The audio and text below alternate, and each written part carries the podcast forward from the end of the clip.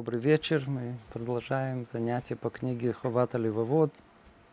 Обязанности сердца Рабину Бахи. У нас идет 150 занятие. И находимся в врата десятых. Любовь, любовь к Всевышнему. В прошлом, в прошлом занятии мы определили, что имеется в виду – что такое любовь?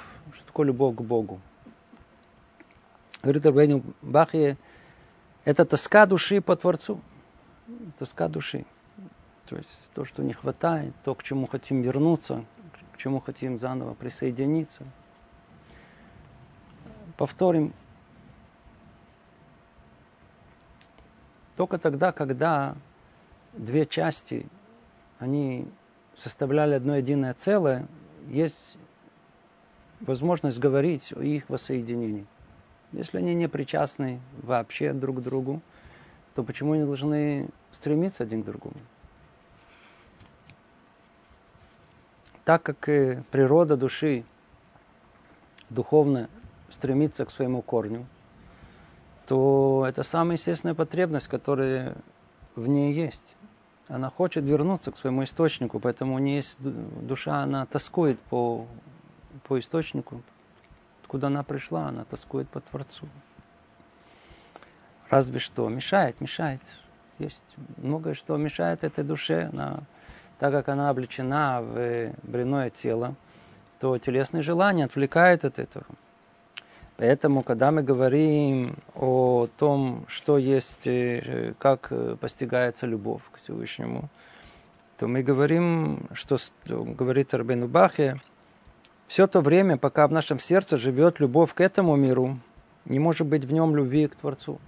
Да, то есть, когда если уже говорим о любви, о той тоске, которая есть, каждый должен проверить, какой вид тоски, точнее, тоска к чему есть у него в этом мире. То есть, э, если к потребностям этого мира, то там нет места любви к Богу. Это то, что он говорит еще разобрали, что недостаточно, что эта тоска пребывает в сердце человека, а необходимо, чтобы эта тоска, то есть эта любовь, она пробуждала, желала и добиться, приобрести, что называется, высшее выражение, да, высшее исполнение, то есть то, что это, к чему эта любовь обязывает. То есть мы не можем остановиться на том, что ай-яй-яй, есть в моем сердце – это чувство, а если оно действительно есть, оно должно проявляться практически во всех сферах нашей жизни.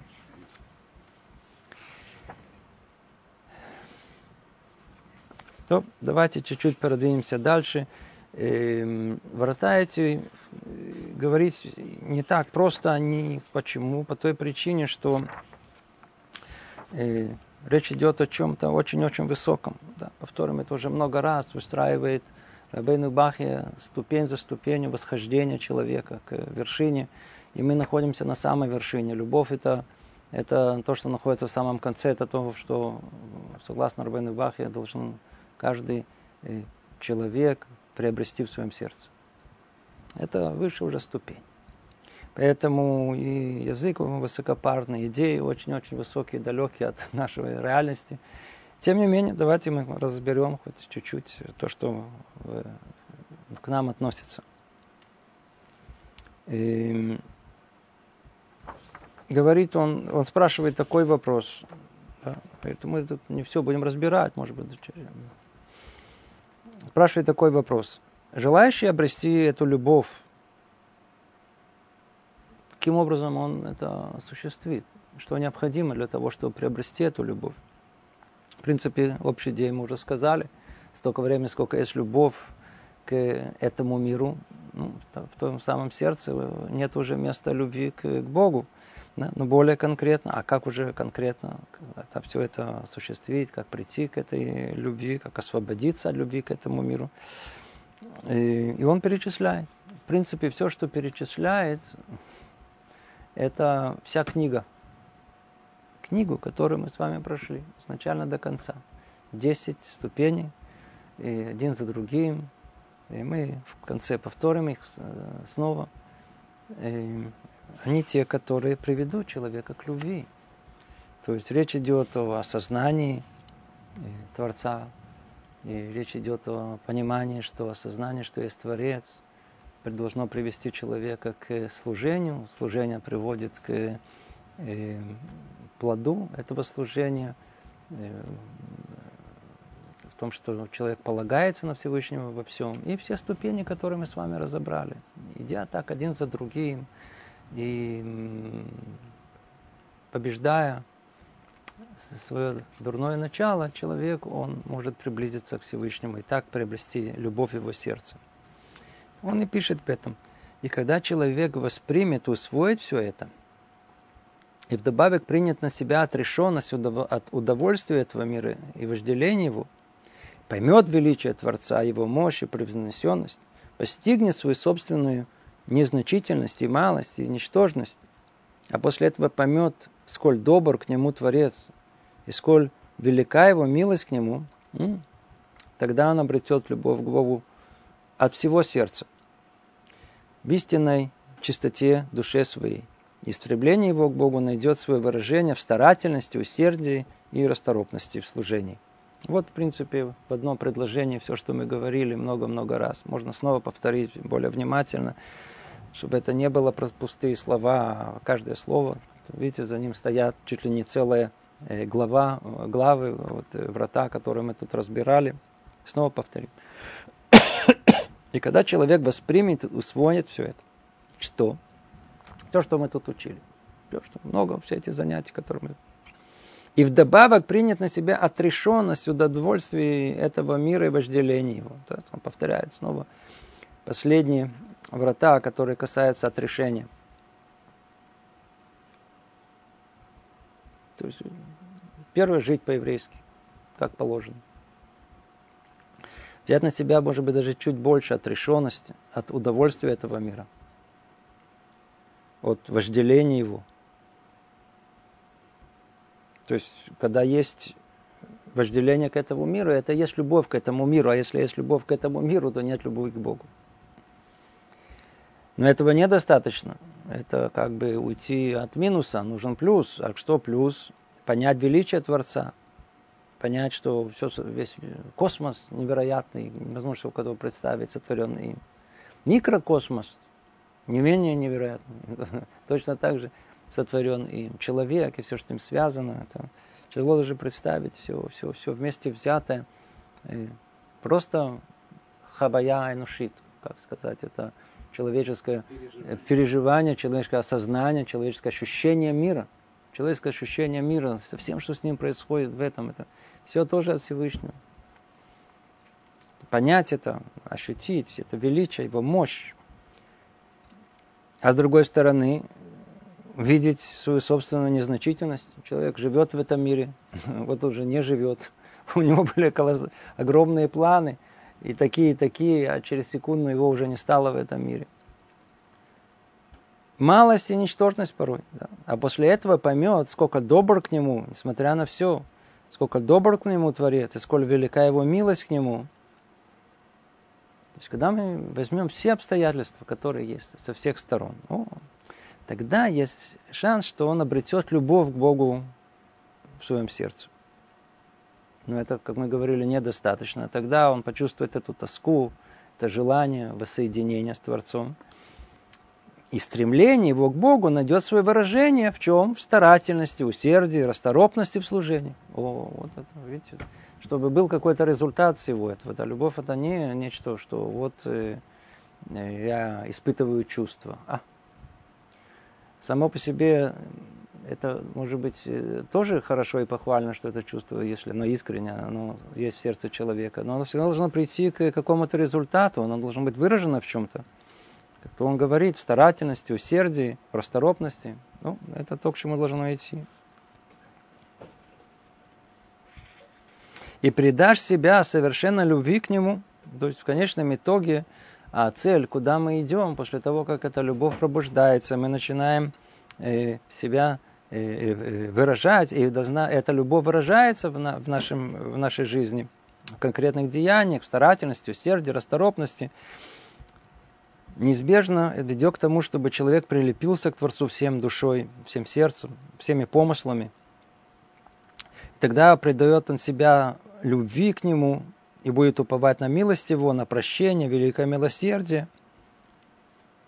Не смешает в тот час любовь к Нему, к любви к чему-то другому. И не будет власти над ним никакой страх, кроме страха перед Богом. И не упустит его из дум своих. Да. Только мысли о нем будут. И не удалится он от глаз твоих. И будет он с тобой в уединении, и будет пребывать с тобой в пустынях, и будет место многолюдное в глазах твоих, как безлюдное, а безлюдное, как не как пустое. И не будет тебе скучно, когда нет людей рядом с тобой, и не будет тебя беспокоить отсутствие их. Видите, перечисление, которое тут есть, это перечисление то, что испытывает человек, который любит. Человек, который любит. Человек, который любит, сердце его наполнено этой любовью. Поэтому видите, как, как глубоко это сказано. Куда бы человек бы не попал бы. Попал бы в место э, многолюдное, так как есть Творец, оно, оно не многолюдное, оно безлюдное. А если он попадет в место наоборот, где нет людей, там для него оно будет как э, полное, то есть то, которое там Творец находится. Ему никогда не будет скучно. Когда нет людей рядом с ним, не будет его беспокоить отсутствие их. Это умение быть самому, один, один, один, единственный. Когда человек, мы много раз говорили, да, в каком-то смысле одна из вершин, к чему мы должны прийти, это когда мы строим свою внутреннюю жизнь, полную, то мы в состоянии существовать одни. То есть это, естественно, существование в среде, среди людей, в обществе. И тем не менее, способность быть одному.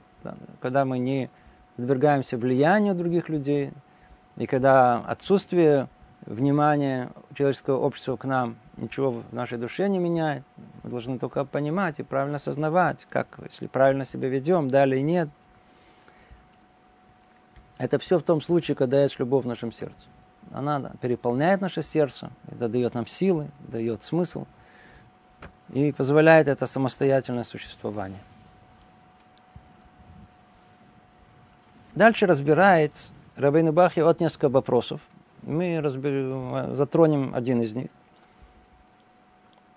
В чем признаки любящего человека? Да, то есть, когда мы это говорим, эти признаки, они помогут нам еще больше понять подробности любви к Всевышнему. Ну, во-первых, когда человек отказывается от всего, что отвлекает его от служения Творцу. Уже несколько раз говорили, что э, любовь, которая существует между мужем и женой, это некое подобие. Это что-то, нечто, чтобы можно было понять, к чему мы должны прийти, когда мы говорим о любви между человеком и Богом.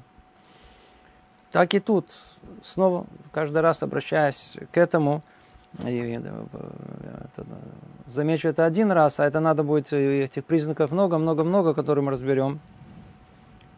Каждый раз возможно построить это некое подобие, чтобы глубже это понять. Так и тут. Человек влюбленный. Он не хочет отвлекаться от объекта своего, своей любви. Полностью посвятить себя ему. Не, не, не, не. Ну, оставь меня в покое, не отвлекайся. У меня есть э, тот момент, когда представим, когда муж смотрит на свою жену или наоборот, и это взгляд э, искренней любви к ней. В этот момент там никого нету, и все остальное, если появляется, оно мешает. Знаете? Так и тут. Любовь к Богу истинная, она, она, она предполагает, что все должно остальное должно мешать. Поэтому человек отказывается от всего остального, потому это мешает. То человек отказывается от всего, что отвлекает его от служения Творцу Всевышнему. Естественно, из числа вещей разрешенных Торы. И еще тут же на это указывает, что то, что э, э, признак любящего человека. Да. Видите, это, это по-видимому, может быть, это а, чуть-чуть чуть-чуть отличается от любви к, между мужем и женой. Хотя и тут тоже не совсем. Он указывает на том, что выражение лица такого человека, оно указывает на страх и трепет перед Творцом. На первый взгляд, отношения между мужем и женой, в чем тут страх? Эм, он любит. А на самом деле есть очень тонкая граница. Есть люблю и есть люблю. Есть действительно любовь мужа к жене, и наоборот, жене к мужу, которая на самом деле она эгоистична. А как знать? Одна, одно один из признаков, если страх. Боится ли жена, что если она скажет какое-то ни одно, одно лишнее слово, выразит свое это чувство не в попад, может она оттолкнет мужа? Если у мужа нет страха, что он может потерять свою жену из-за какого-то глупого поступка, то всю любовь, которую он выражает к ней, это не искренняя истинная любовь. Искренняя истинная любовь, как мы видим, она включает элемент страха. Потерять эту связь. Ценить это. Поэтому тут есть два уровня он указывает. Один уровень – это тот страх потерять эту связь. Но вторая, второе – это есть еще вещь дополнительная, это называется страх благоговения. Страх благоговения – это, ну, это отдельная тема, много раз говорили о ней, это высший уровень, это страха, который может быть. Это как бы, даже назовем это не страх, а ощущение величия человека, с которым мы имеем дело в отношениях между людьми, благовение перед ним. Да, которое... И подобие этого только в более, так сказать, в настоящей форме, это благовение перед Всевышним, которое, видите, который весь мир сотворил.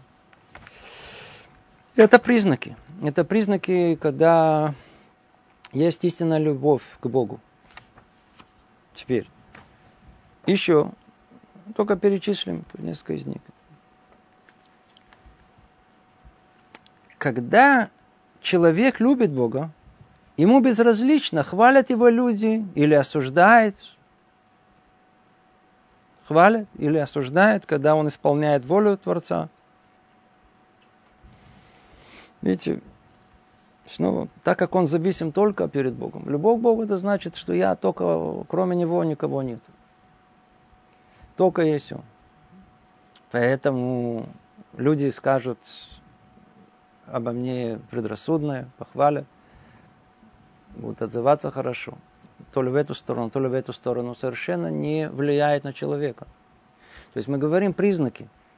Если мы хотим понять, если э, действительно этот человек любит по-настоящему Бога, то признак этой любви в том, что он совершенно независим от мнения людей, ни в хорошую, ни в плохую сторону. Еще один признак. Готовность пожертвовать душой своей, телом, имуществом. Да, разбирали в прошлом раз. Бахоли вавха, бахоль напшиха, бахоль миадеха. То, что мы произносим в молитве Крячма. Готовы пожертвовать и душой своей, и телом, и имуществом. Видите, это тоже признак э, человека, который во имя любви готов на все.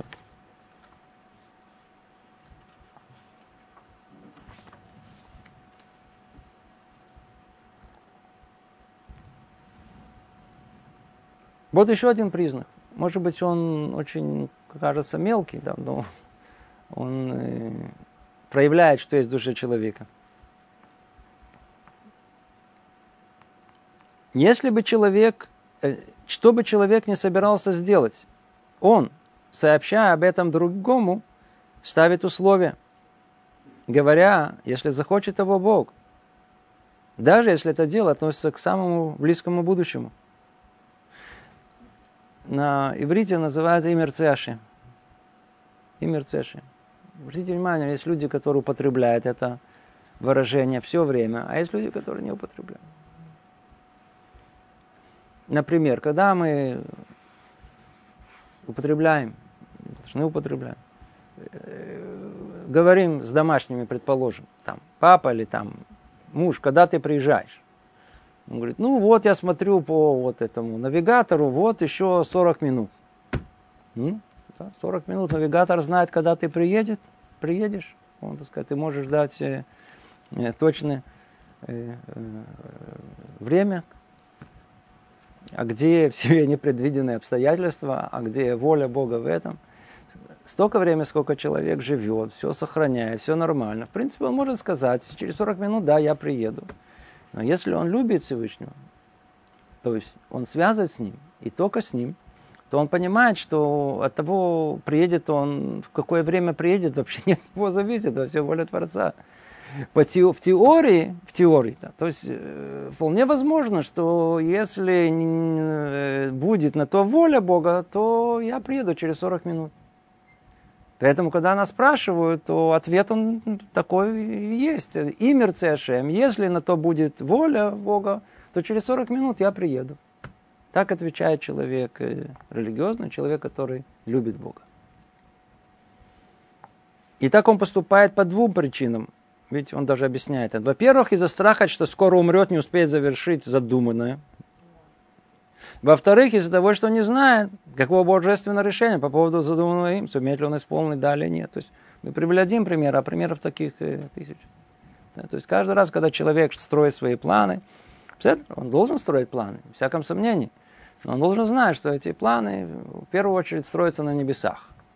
А насколько это осуществится в его жизни, то уже надо быть к этому всегда готовым, что они могут и не осуществиться, потому что на небесах другие планы могут быть, не такие, как его.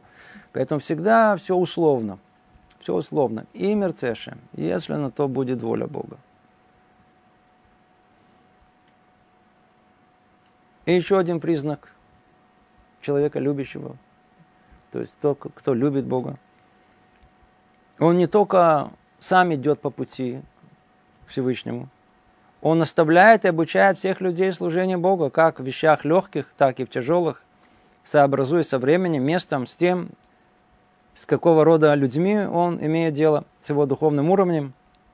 То есть он тут намекает, что теория вне всяком сомнений, мы должны, мы должны эту любовь не хранить в сердце, а если она есть, то как бы и, и помочь и другим людям, чтобы эта любовь пробудилась у них в сердце. Это большая мецва, это огромная мецва.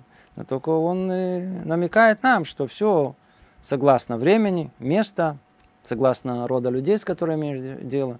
То есть, чтобы никто из нас не, не понял, как призыв к тому, чтобы должны там всех вокруг себя, значит, срочно сделать религиозными, что, как правило, все эти попытки приводят точно обратному результату. Да, то есть есть понятие хилюля шем, осквернение имя Всевышнего, надо это знать, уметь, делать, знать, с кем, когда, в какое время, при каких условиях. Но в целом, э, это тот путь, который еще открыл Авраам Авину. Авраам Авину величие его было в числе прочего в том, что он не только раскрыл Всевышнего, не только раскрыл, что есть Творец в этом мире, не только понял, э, каким образом он сотворил этот мир, не только не понял, как, как он управляет этим миром, и даже что он хочет от него лично.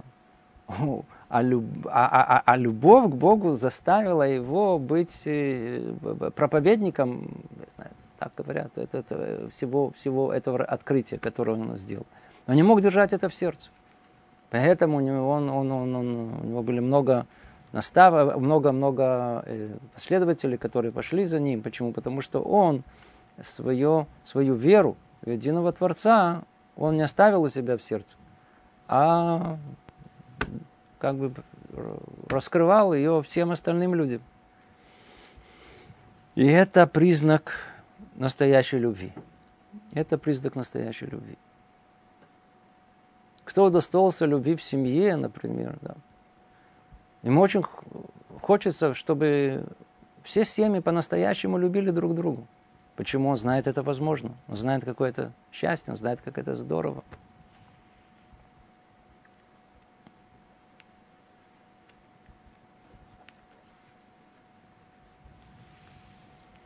Есть еще признак. Признак любви к Богу. когда человек испытывает радость и ликование при мысли о своих заслугах, а с другой стороны он чувствует скорбь и горе из-за своих грехов. То есть, о чем речь идет? То, естественно, речь не идет э, о гордыне или там желании хвастаться, не в этом речь идет. Когда человек исполняет мецву, что он испытывает при этом? Отделался, выполнил, а? Поставил птицу. Что, что он испытывает? Какое чувство в этот момент? Так вот, если человек воистину любит Бога, ведь он сделает ему угодное. А когда делается угодного другому, там, представьте себе, жена сделала угодного мужа, мужа сделал угодного, что это должно пробудить у него в сердце? Радость и ликование. Радость и ликование. Это то, что должно, то, что должно мы испытывать, когда мы исполняем митцву. А, получилось. Это не исходит из гордыни, это не исходит из желания хвастаться. Естественно, не надо никому рассказывать, никто не должен знать. Исполнил митцву, не исполнил митцву. А это признак любви. Истинный признак любви, когда человек радуется тому, что он сделал угодное тому, кого он любит. И наоборот, если он сделал неугодное, что он испытывает? То, то сегодня не получилось, завтра. Или, ну, ничего страшного, Бог простит. У нас много вариантов, как отделаться от этих страхов. Вовсе нет. Тот, кто любит, как мы говорили, он боится потерять связь с любящим. Поэтому э, он должен испытывать скорбь, горе из-за своих грехов. О, вот это признак любящего человека. Кто любит, он испытывает это чувство.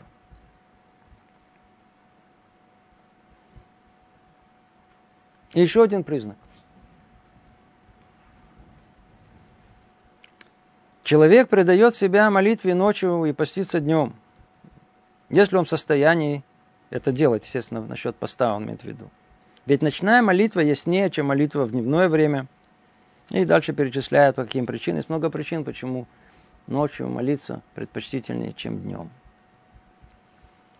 Причины. Ночью человек свободнее, чем днем. Другая в том, что страсть к еде и питью ночью меньше, чем днем. Еще одна причина в прекращении общения с другими людьми. Да. И, и еще одна в том, что ночью чувства человека отдыхают, многочисленных дневных впечатлений. И он ночью не видит того, что может отвлечь его. Как у нас сказано, что основная мудрость Торы приобретается ночью. Чего не отвлекает. По крайней мере, в теории не должно ничего отвлекать. Также и молитва. То есть должно быть какое-то проявление любви особое проявление любви. Говорит в том, что когда человек любит, ну, на что это подобно? Ну, вроде бы был таким троечником по литературе. Влюбился. Вдруг стихи стал писать. То есть это как-то повлияло на его душу. Даже заставило его э, выражать себя в такой высокой э, поэтической форме. Это пробуждение души. Почему? Это любовь привела к этому. В каком-то смысле это есть некое подобие. Тут, когда мы говорим о признаках любящего э, Бога, то одно из, один из этих признаков это когда он предает себя молитве ночью. Предает себя молитве. То есть, знаешь, у нас есть, у нас есть обязанность молиться. Два раза мы молимся днем и один раз вечером, да, ночью, да, в принципе, это уже после схода солнца, это молитва Марии, вечерняя молитва уже ночью, да. Но он тут имеет в виду гораздо больше, есть понятие тикун хацот, исправление, которое делают мудрецы в, в, в, после полуночи и так далее. И эм, при этом он снова указывает нам что молитва – это чистота твоей души и устремленность сердца во время молитвы. Это основное. И чтобы произносилась она неспешно, как и все, что читается до и после нее. И чтобы язык твой не опережал при этом сердце. Ибо лучше сказать небольшую часть ее, и но с сердцем, чем торопливо проговорить большую часть, когда в сердце нет ее. То, ну, пробуждая нас к тому, что молитва, эм, простое произношение слов, может быть, для нас вначале это как бы первый этап к этому, но не это имеется в виду. Молитва, она должна иметь содержание, должна иметь намерение сердца, должна, э, должно быть понимание слов, которые мы произносим, мыслей, которые за этим кроются. То есть тот, кто любит, он, э, видите, он, он, он, он, он молится особенно. То есть у него особенное выражение этой любви. И акцент он такой, видите, ночью он говорит. Ночью это большее проявление. И еще один признак, который он говорит, подводя эти итоги этому признаку, как бы подводя итог, человек ликует и радуется приближению к Богу и познанию Его. Душа его стремится исполнить волю Его. Его делает счастливым любовь к Нему. Он пребывает в единении с Торой Его и милостлив к тем, кто боится Его. Видите, тут, да, очень высокая, так сказать, поэтической форме описано то состояние любви, которое и человек испытывает. Да, то есть он, он это... Любовь это в каком-то смысле действительно ликование души. В момент, когда это происходит, это некое ликование души. Радость. Радость тому, что есть, есть эта связь, есть Поэтому душа стремится исполнить волю его. Да. Представьте себе в семье, действительно есть настоящая любовь между мужем и женой, если какое-то препятствие к исполнению желания другого, можно тут как-то э, представить, что, что поленилась э, жена приготовить мужу, или муж поленился что-то не сделать для жены, такое представить невозможно. Любовь все это отменяет. Поэтому есть это ликование и радость пребывания в единстве с Ним – а так как выражение этого мира, в этом, это Творца в этом мире, это Тора, то и точно так же и ликование и радость в единстве с Торой его, это признаки, мы перечислили часть из них, это признаки э, любящего Бога. Признак любящего Бога. Рабейну Бахе еще разбирает еще одну сторону всего этого. Кроме признаков, он говорит, секундочку, есть, есть признаки. Но он при этом он говорит, кроме того, что есть признаки, есть еще и обычаи. Есть еще и обычаи. Обычаи людей, любящих Бога. В чем они состоят? Давайте тоже это чуть-чуть разберем.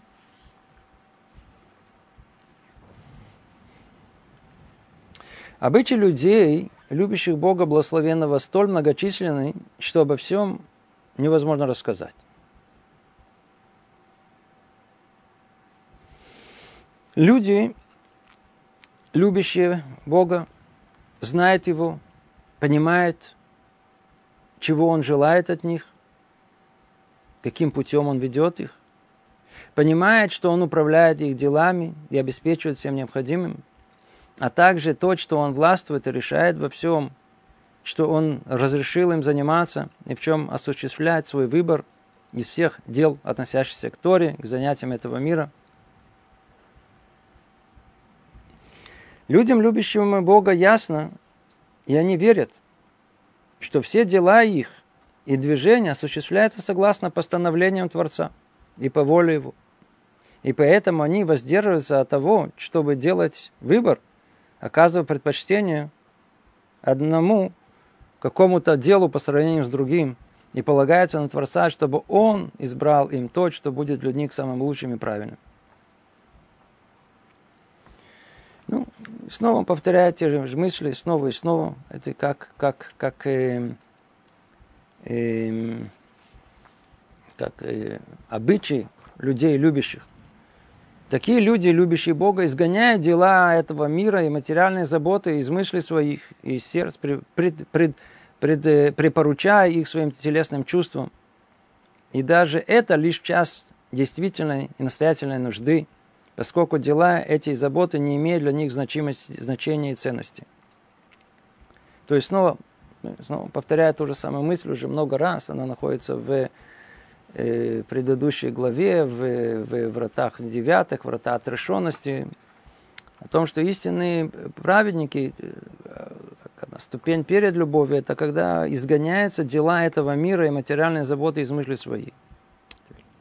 Что значит изгоняется? Мы же живем в этом мире. Это не то, что мы полностью устраняемся от этих дел. Вовсе нет. Мы живем. И люди действительно заботятся о делах этого мира. И заботятся о своих телесных потребностях. Но не занимая ими свои сердца и души. Обратите внимание, снова эту тему много раз, надо тысячу раз ее повторить. Когда мы говорим о отрешенности, то не имеем в виду сидеть там в пещерах и горах. Да, да, да. Такое тоже существует, но не это имеется в виду. Имеется в виду, человек живет в этом мире, он заботится о своих телесных э, потребностях. Он заботится, у него есть дела этого, дела этого мира. Не, да, невозможно отречься от них. Да. Но они не занимают его душу. Представьте себе, что человек решил э, купить квартиру или поменять обстановку, или, я знаю, там, приобрести что-то. Сколько это заполняет его душу? Снова и снова это крутится в голове, снова еще перебираются варианты, и скоро это... Человек живет этим. Есть люди, которые даже предпочитают в конце ничего не покупать.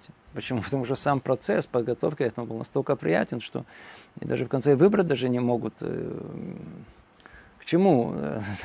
Ну, сходил, посмотрел, об этом речь идет. Это, это и есть привязано. Вот это, когда мы говорим отрешенности, отрешенность от этого, от того, что в сердце есть.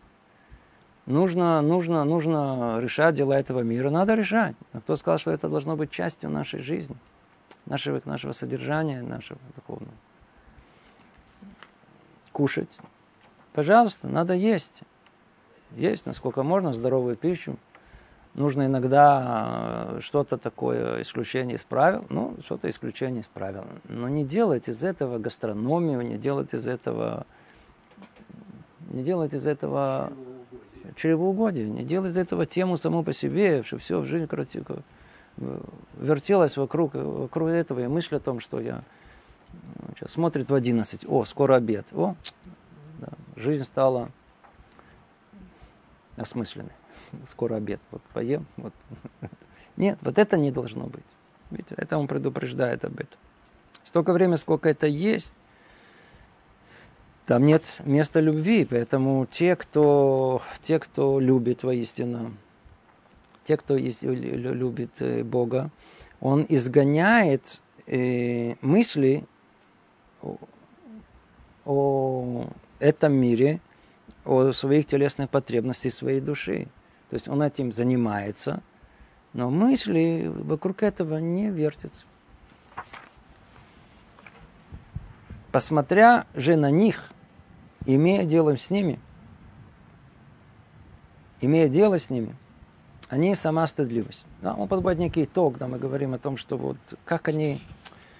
Представьте себе, что нам выпала честь встретиться с каким-то человеком, который достиг этой ступени – действительно, он любит Всевышнего.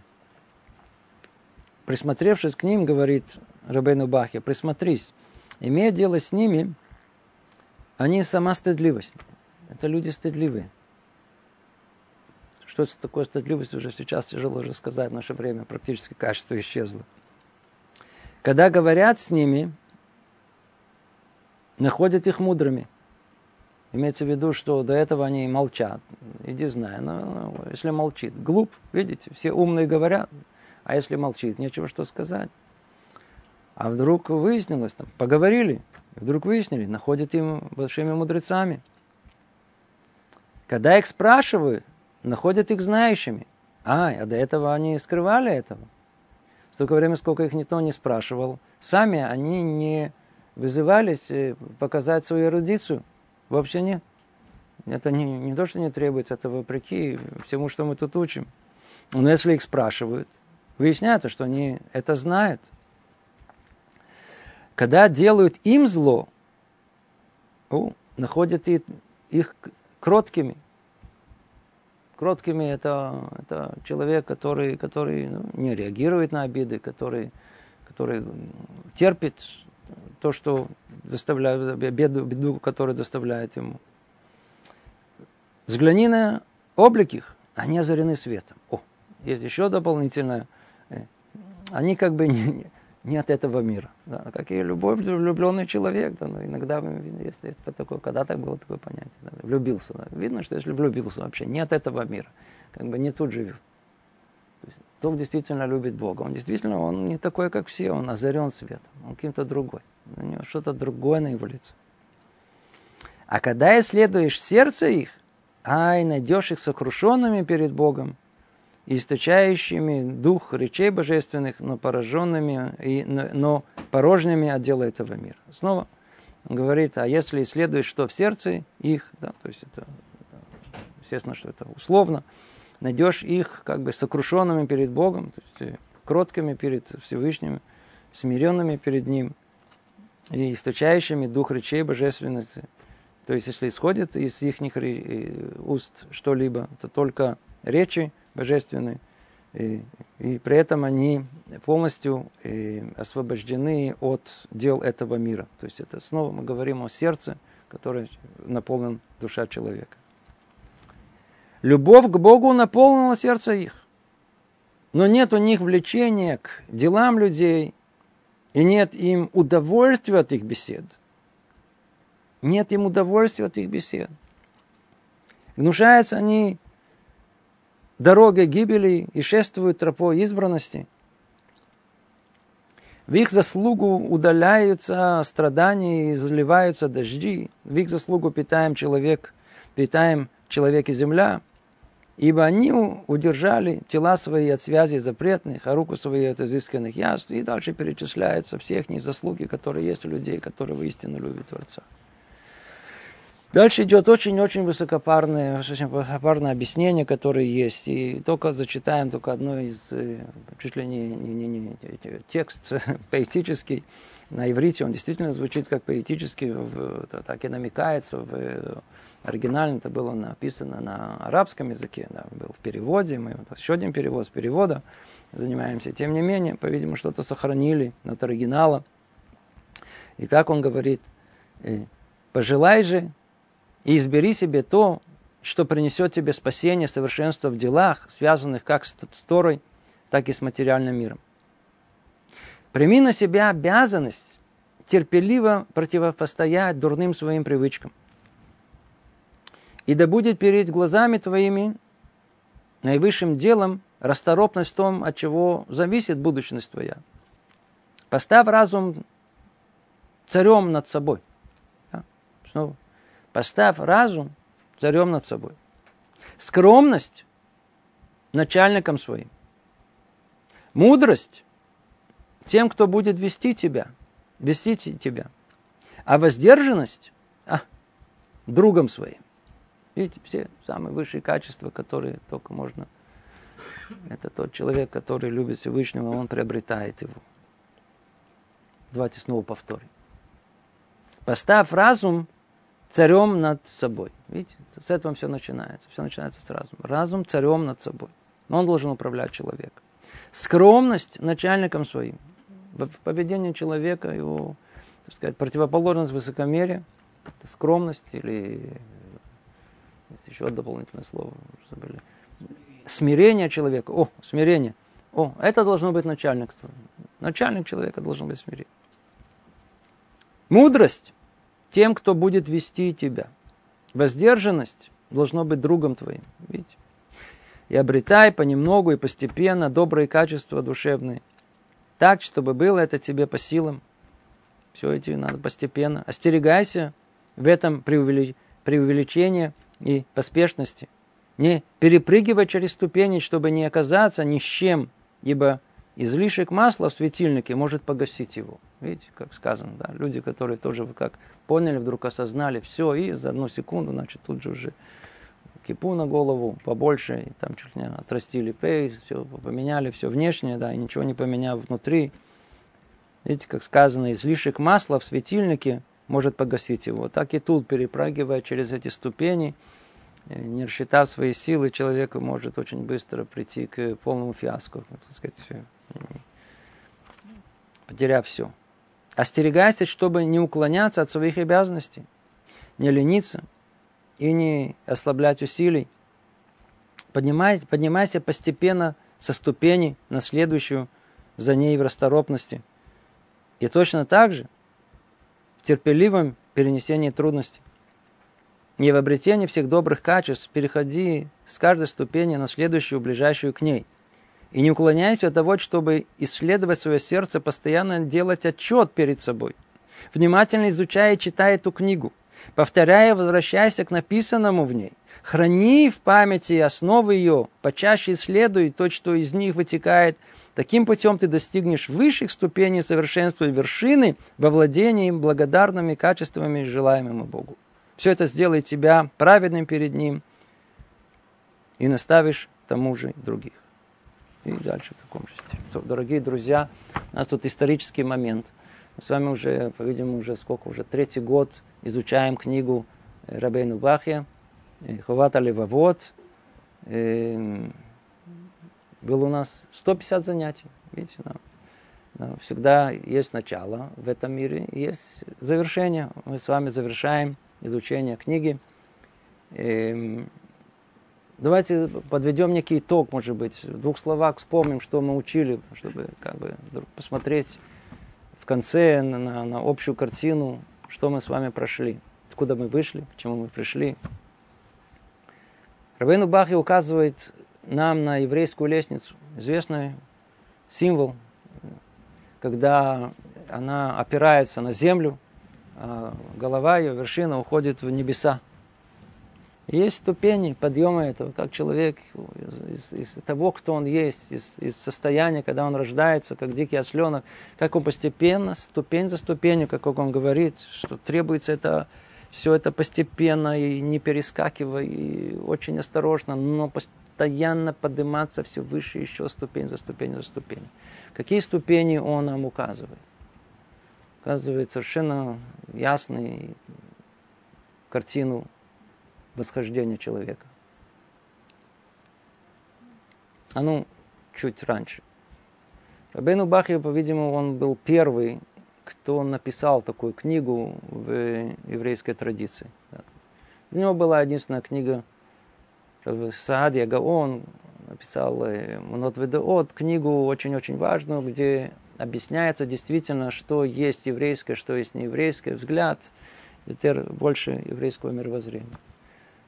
Рейна Бахе в этой книге он описал, что есть э, служение Всевышнему. Он объяснил, что есть такое, что, что, что, что главное, что второстепенное. Что есть, что есть настоящая еврейская жизнь. То есть, когда мы говорим, вот, надо жить еврейской жизнью, что имеется в виду? Что имеется в виду? Это то, что тут написано. Как он это построил?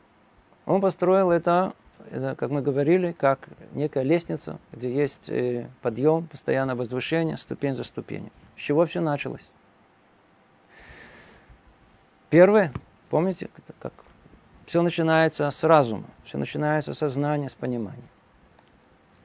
Первое это было исследование, ясное, очевидным выводом, что в мире есть Творец – если эта тема остается неосвещенной, если она остается не выясненной до конца, то все, о чем дальше мы говорим, не имеет прочной базы, нет прочной основы. Человек должен, говорит он, использовать свой разум, великий разум, который у него есть, и именно для основной цели, которой она, этот разум дается. Цель основная, для которой разум дается, это в первым делом прояснить, что есть тот, кто дал тебе этот разум. Разум ему не откуда-то взяться, это не производные какой-то материальных э, составляющих этого мира. Там никакого намека ни в молекулах, ни, ни, ни, ни в нейронах, и ни в связи между нейронов в том, что есть мысль. Мысль не существует, она не связана с этим миром.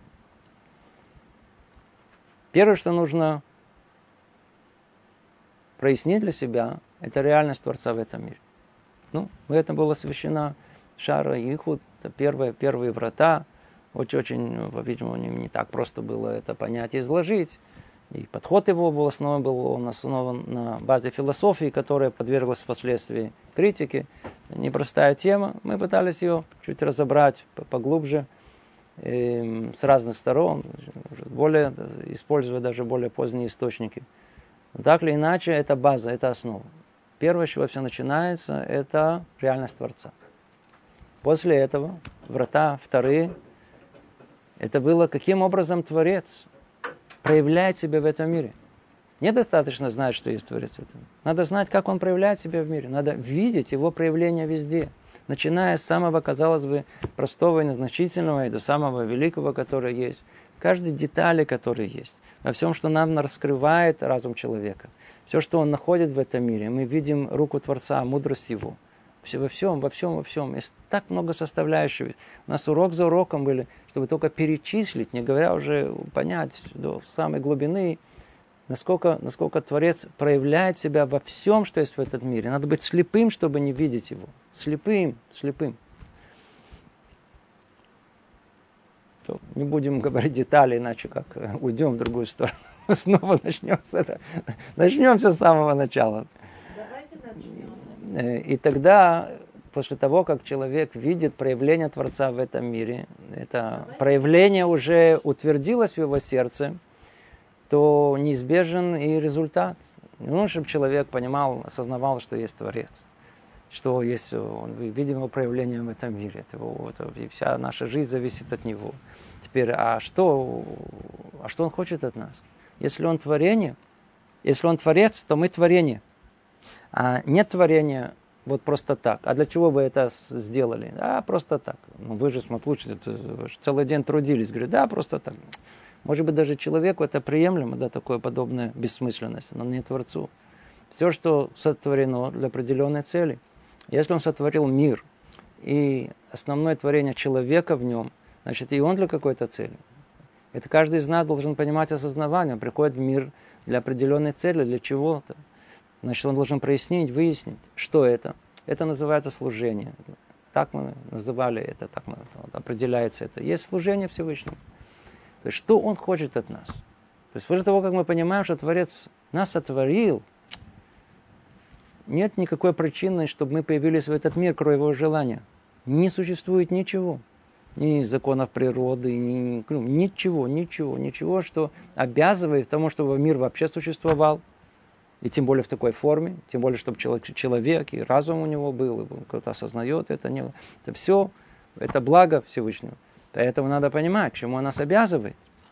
И тут мы с вами разобрали очень-очень большую тему, очень-очень сложную, в которой э, раскрывает э, Рубейну Бахия, в чем же смысл служения Всевышнему. Ну, как э, говорили о том, что э, есть вещи, которые э, нам Всевышний для блага нашего он запрещает, а есть, которые повелевает.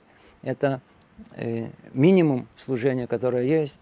А есть такая серая зона, в которой нету ни того, ни другого, но и она распадается на все, что угодно Всевышнему, и то, что не угодно Всевышнему. И когда вывод мы сделали, это страшно вывод каждого из нас, в каком-то смысле, что нету ничего в нашей жизни, никакого явления, никакого действия, ни слова, ни мысли, которое оно совершенно нейтрально. Все, что мы делаем, всегда идет э, со знаком то ли плюс, то ли со знаком минус. То ли мы продвигаемся в сторону цели нашей жизни, то ли наоборот уходим от нее. Это огромная была тема служения Всевышнему. Следующие врата, которые он построил, куда надо прийти, после того, как человек уже исполняет мецвод, уже делает, осуществляет, это понимание более глубокое, когда есть плоды нашей веры в Творца. Плод, как определяет этот Рамбан, в чем он состоит? В том, что наша вера, она проявляется в уповании на Него. И это была огромная-огромная тоже тема, очень важная. Как правило, когда учат Рабину Бахе, есть даже которые через все перескакивают, а это основная тема. Это основ... Почему? Потому что там как бы самое основное. То есть, когда мы говорим, человек, я то есть Творец, очень хорошо, я знаю, что Он есть, я верю в том, что Он, он, он, он э, управляет моей жизнью. Ну, а в чем это проявляется в твоей конкретной жизни? Вот как ты это, как ты это осуществляется у тебя? О, упова, есть упование на Всевышнем, да или нет? Во всем. во всем, что касается человека. Когда он ищет работу или потерял эту работу, есть шедух, нет шедуха, во всем есть упование, все воля Бога. Он уповает на себя, на свои силы. А как он описывает, если человек уповает на свои силы и говорит, так сказать, ты мне главное не мешай, то говорит, пожалуйста, я тебе не буду мешать. Тогда человек отдается действительно на волю случая. Пожалуйста, посмотрим, как у тебя получится. В отличие от этого, человек, который полностью отдает себя воле Всевышнего, то и предви... провидение на нем, оно совершенно другое. Совершенно другое. То есть э, тогда и молитва воспринимается, и тогда проститесь у кого-то. Все условия жизни такого человека меняются. Это были врата упования. После того, как прошли врата упования, есть, это было уже четвертые врата. Пятые врата – мы с вами изучали, это посвящение деяния. То есть, когда мы уже начинаем исполнять все. И когда уже сердце, как база всему, наполнено упованием на Всевышнего. Теперь конкретное исполнение каждой из мецвод, каждой из э, обязанностей, которые Творец на нас наложил, она должна быть во имя Всевышнего, а не чего-то другого. А чего? Есть, и, и, и, это было как бы врата, где мы разобрали очень подробным образом понятие дурное побуждение. То есть есть некий э, генератор зла, есть некий, который, э, некая сущность, которая в мире, которая вся цель его пребывания в этом мире, сотворения его в том, чтобы увести человека от этого пути. То есть все, что мы должны выполнять, все повеления Творца, мы должны выполнять в его имя. То есть чисто, без примеси. А что делает нам это дурное побуждение? Она говорит, исполняйте мецвод, пожалуйста, но только для себя. Учите Тору для того, чтобы быть, знаете, чтобы вас э, все хвалили или, не знаю, восхищались вами. Э, делайте мецвод, чтобы вы вас считали большими праведниками и так далее. И мы перечисляли много-много, есть уловок у Ецерара, у этого дурного побуждения, чтобы увести человека от настоящего служения, чтобы мы не попали в эти Э, в эти сети, то Рабейну Бахья посвятил целую ступень, как научиться, как научиться исполнять это служение действительно во имя Всевышнего. То после того, как мы разобрали с вами это, это и худошем, то, что называется, называлось это по-русски смир, э, я извиняюсь, называлось это по-русски посвящение наших дней, наших дел, пришел следующий этап. Следующий этап, когда каким образом, что называется, не количественно, а качественно мы сможем исполнить наши повеления. И тут приходит уже как бы некая вершина построения человеческих качеств, к которой мы должны стремиться. Это приобретение качества смирения. Смирение это, это вершина всего. Человек, который смиренный, это все остальное уже собирается в одно произрастает из этого. Поэтому целые врата были посвящены только одному единственному, прояснить, что имеется в виду за этим понятием, каким образом можно приобрести, какой пути ведут к этому, что может отвести от этого, все опасности, которые связаны с этим. Э, попутно были мы разобрали, какое смирение оно истинное, какое ложное, и все, что связано с этой очень важной, колоссальной темой. И только после того, как мы разобрали смирение, тогда приходит следующий этап, который тут называют возвращение. Чува. Чува. Да, то, есть, то есть э, ясно, очевидно, что человек не может э, жить без того, чтобы не ошибаться, без того, чтобы не отступиться от этого прямого пути. Значит, ему нужно вернуться в это исходное состояние. Что ему поможет? Если он подстроил э, вот эту предыдущую ступень, под названием смирение, у него есть шанс сделать чубу. Это база, это основа всему этому. Тогда мы разобрали все, все, все составляющие этой чувы. Их было много, мы перечисляли один за другим, один за другим, кто помнит. Эм, то есть не все мы нарушаем. Да, но, по крайней мере, знать, что такое существует. И все частные детали. Есть человек, который не замечает вообще. То есть ему говорят, вернись, он говорит, а секундочку, а я не знаю, что я даже нарушила. Значит, есть много-много деталей, чему мы должны знать, что, куда возвращаться. Тоже разобрали это все в вратах седьмых. И тогда мы пришли к врата восьми. После того, как мы говорили о чуве, то если уже хотим понять более качественно, что там находится внутри, к чему именно мы должны, что должны мы, э, от каких мыслей мы должны возвращаться.